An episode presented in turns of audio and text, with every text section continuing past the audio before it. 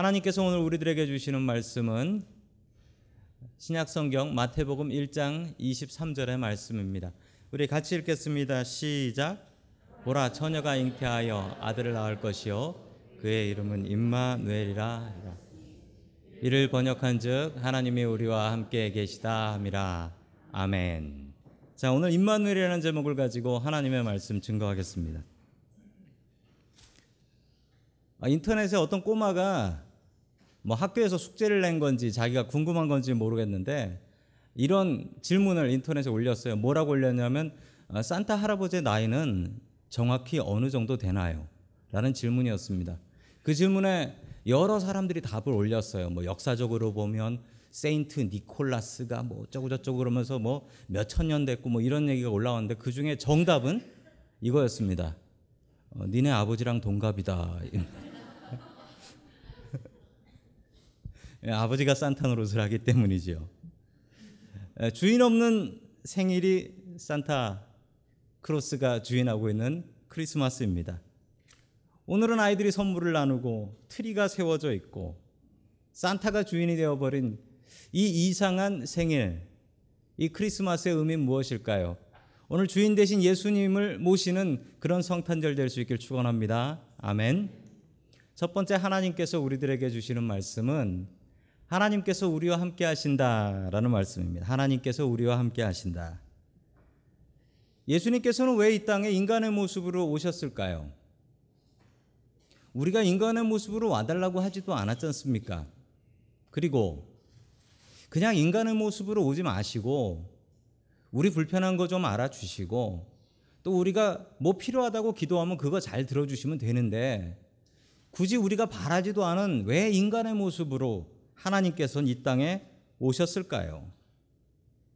자, 오늘 마태복음 1장 23절의 말씀을 우리 같이 한번 보겠습니다. 같이 읽습니다. 시작. 보라 청동동가 잉태하여 아들을 낳을 것이니 그의 이름을 임마누엘이라고 할 것이다 하신 말씀을 이루려고 하신 것이다. 아멘. 임마누엘은 번역하면 하나님이 우리와 함께 계시다는 뜻이다. 아멘. 세 번역 성경에는 임마누엘의 뜻이 있습니다. 주님께서 왜 우리와 함께 하시냐면 우리와 같이 계시고 싶어서 같이 계시면서 우리한테 힘을 주고 싶으셔서 그래서 우리와 함께 하십니다. 역사적인 백그라운드를 좀 알면 좋을 것 같습니다. 이 백그라운드는 구약 성경 이사야 7장 2절의 말씀입니다. 같이 봅니다. 시작. 시리아 군대가 에브라임에 주둔하고 있다는 말이 다윗 왕실에 전해지자 왕의 마음과 백성의 마음이 마치 거센 바람 앞에서 요동하는 수풀처럼 흔들렸다. 아멘. 지금 저 이야기는 남유다의 이야기입니다. 두 지파짜리 작은 나라 남유다. 그 위에 열 지파짜리 북이스라엘 있습니다. 그 위에 엄청나게 큰 시리아라는 나라 있습니다. 시리아 군대가 에브라임 즉 북이스라엘 수도에 주둔해 있다는 겁니다. 즉 이 동포 북이스라엘이 시리아고 힘을 합쳐서 남유다를 치려고 준비를 하고 있는 겁니다. 이 얘기를 듣고 나서 왕과 백성의 마음이 어떻게 되었다고요? 바람에 흔들리는 나뭇잎처럼 흔들흔들거렸다. 이렇게 두려워 떨릴 때 이사야 선지자가 이 왕이었던 아하스 왕을 찾아갔습니다. 그리고 이 나라가 구원될 것을 알려줬고 구원의 증거로 이 이야기를 들려주었습니다. 우리 이사야 7장 14절 봅니다. 시작. 그러므로 주님께서 친히 다윗 왕실에 한 징조를 주실 것입니다. 보십시오. 처녀가 잉태하여 아들을 낳을 것이며 그가 그의 이름을 임마누엘이라고 할 것입니다. 아멘. 처녀가 잉태하여 아들을 낳는 건 말이 안 되죠. 그게 증거라는 거예요. 넌센스고 말이 안 되고 사람은 할 수 없는 건데 그런 일을 가능하게 하시는 분은 하나님이시다. 하나님께서는 못하실 일이 없다. 이런 것처럼 하나님께서는 우리를 구원해 주실 것이다라는 증거로 보여주신 것이 바로 임마 누엘입니다. 그 아이가 자라는 동안 다른 두 나라 시리아와 북이스라엘은 멸망하고 없어질 것이라는 사실이었습니다. 주님께서 왜 이 땅에 오셨을까요? 그 이유는 우리를 알기 위해서 온 것이 아니고 우리에게 힘과 위로를 내가 너와 항상 함께 있어. God with us. 이것을 보여주기 위해서입니다. 어느 초등학교에서 있었던 일입니다. 어느 초등학교에서 초등학교 1학년 입학식을 하고 아이들이 끝나고 나서 운동장에서 축구 시합을 하고 축구를 하고 돌아오는 길이었습니다. 그때 그때 어느 아주머니 하나가 축구하고 나오는 애 둘을 잠깐 아줌마 볼래? 아줌마가 너희들 햄버거 사줄게. 같이 따라갈래? 그래서 이 아줌마는 이 초등학생 둘을 데리고 햄버거 가게로 갔습니다. 그래서 햄버거를 먹었어요. 그러면서 이렇게 얘기했습니다. 얘들아, 내가 아까 보니까 니네 둘이 어떤 애 하나를 괴롭히더라. 왜 그랬니? 그러니까 이 아이들이 이렇게 얘기했습니다. 그 아이는 다리가 로봇 다리예요. 로봇 다리 뭐냐면 이 남자 아이가 하나 있는데 다리가 없어요. 그래서 의족, 의족, 의족을 끼고 있는 거예요. 이 남자 아이들이 어떻게 했냐면요. 의족을 끼고 있는 그 아이를 잡아뜨려 놓고 그 나무로 된 다리를 망치로 치고 있었어요. 그러자서 아주머니가 얘기했습니다. 그래, 그 다리는 진짜 다리가 아니어서 망치를 때려도 아프진 않아. 그런데 많이 놀라고 그리고 많이 당황스러웠을 거야. 정말 미안한데 내가 그 아이 엄마다. 미안한데 내일 가서 그 아이한테 너희들이 미안하다고 사과해 주면 안 되겠니? 이 아이들이 깜짝 놀랐습니다. 아까 괴롭혔던 애 엄마인데 혼을 안 내고 이렇게 좋게 부탁을 하니까 이 아이들도 그 다음 날 가서 그 아이한테 가서 야 어제 괴롭혀서 미안하다라고 하면서 이 두 아이가 그 다리 없는 아이에 6년 같이 초등학교를 다니면서 초등학교 보디가드가 됐대요. 그래서 초등학교를 잘 다닐 수 있었다라고 합니다. 이 아이가 김세진이라는 아이입니다. 두 다리가 없어요. 어렸을 때부터. 그리고 그분의 어머니입니다. 이 어머니가 자기 자신을 이렇게 소개합니다. 이 나는 나쁜 엄마다. 저 아이를 어떻게 키웠냐면 11살에 수영 장애인 국가대표 선수로 만듭니다. 왜 내가 나쁜 엄마냐면 나는 옆에 있지만 돕지 않으니까요. 내가 저 아이를 도우면 저 아이는 평생 나만 바라보고 살 테니까요. 저는 그래서 옆에 있지만 돕진 않습니다. 라고 얘기를 했습니다. 그래서 아이를 훌륭하게 키워나가고 있습니다. 주님께서도 마찬가지입니다. 주님께서 우리와 함께 하십니다. 그러나 우리를 직접 나서서 잘 돕지는 않으십니다.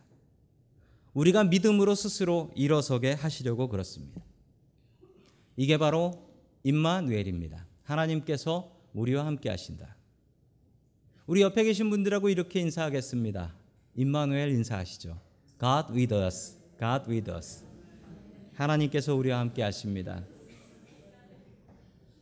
함께 하시는 하나님으로 인해서 승리할 수 있기를 주의 이름으로 축원합니다. 아멘. 두 번째 하나님께서 우리들에게 주시는 말씀은 평화를 전하는 사람이 되라라는 말씀입니다. 예수님께서 탄생하시고 천사들이 나와서 천사들이 예수님의 소식을 전했습니다. 그리고 이렇게 얘기했죠. 누가복음 2장 14절 봅니다. 시작.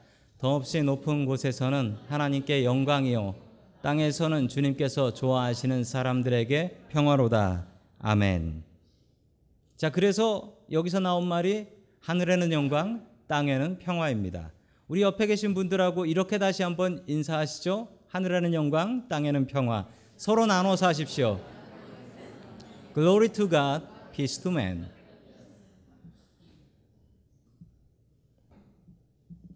예수님은 평화의 왕으로 오셨습니다. 피스메이커셨어요. 예수님은 이렇게 가르치셨습니다. 오른쪽 뺨을 맞으면 왼쪽 뺨도 돌려대라. 예수님은 철저히 비폭력이었고 무저항이었습니다. 그리고 십자가에서 억울하게 돌아가시면서도 끝까지 평화로우셨습니다. 싸우지 않으셨습니다.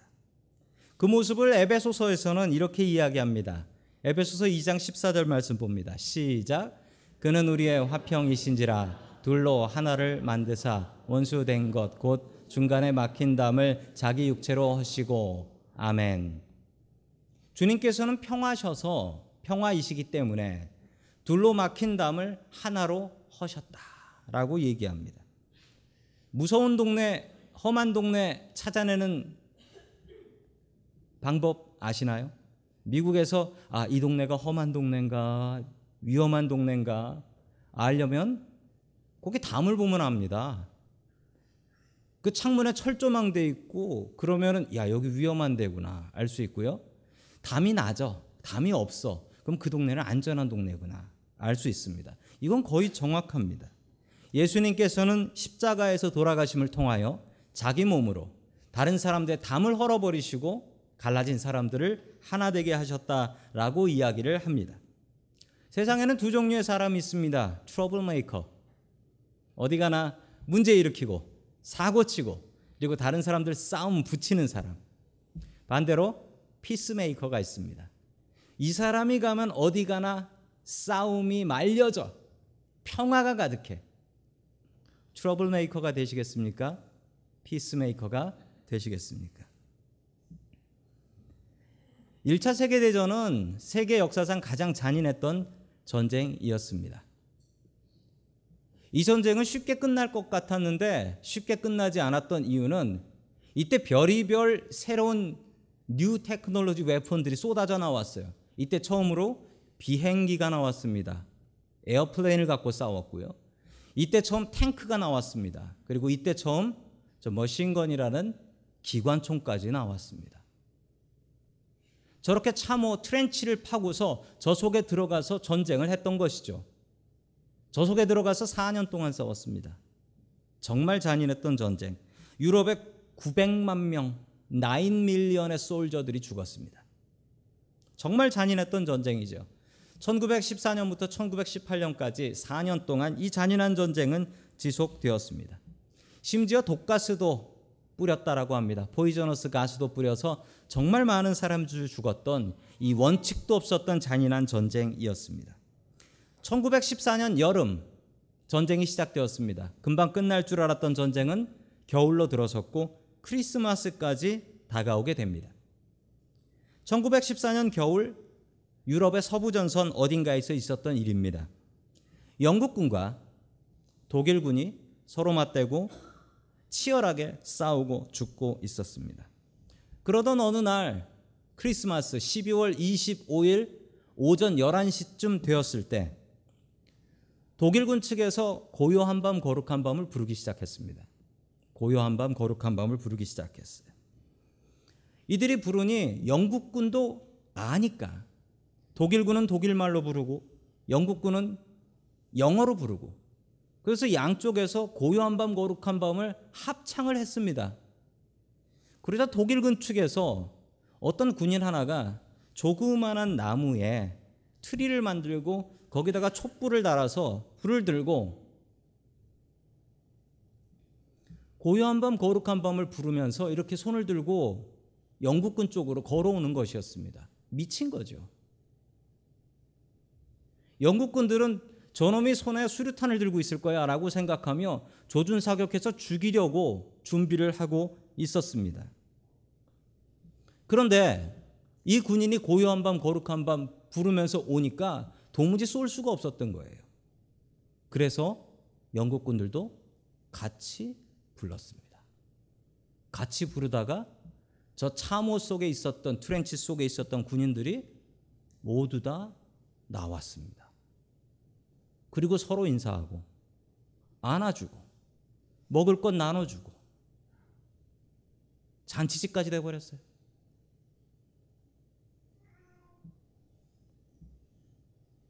이때 있었던 일을 그 영국군 톰이라는 사람의 편지에 이렇게 적혀 있습니다.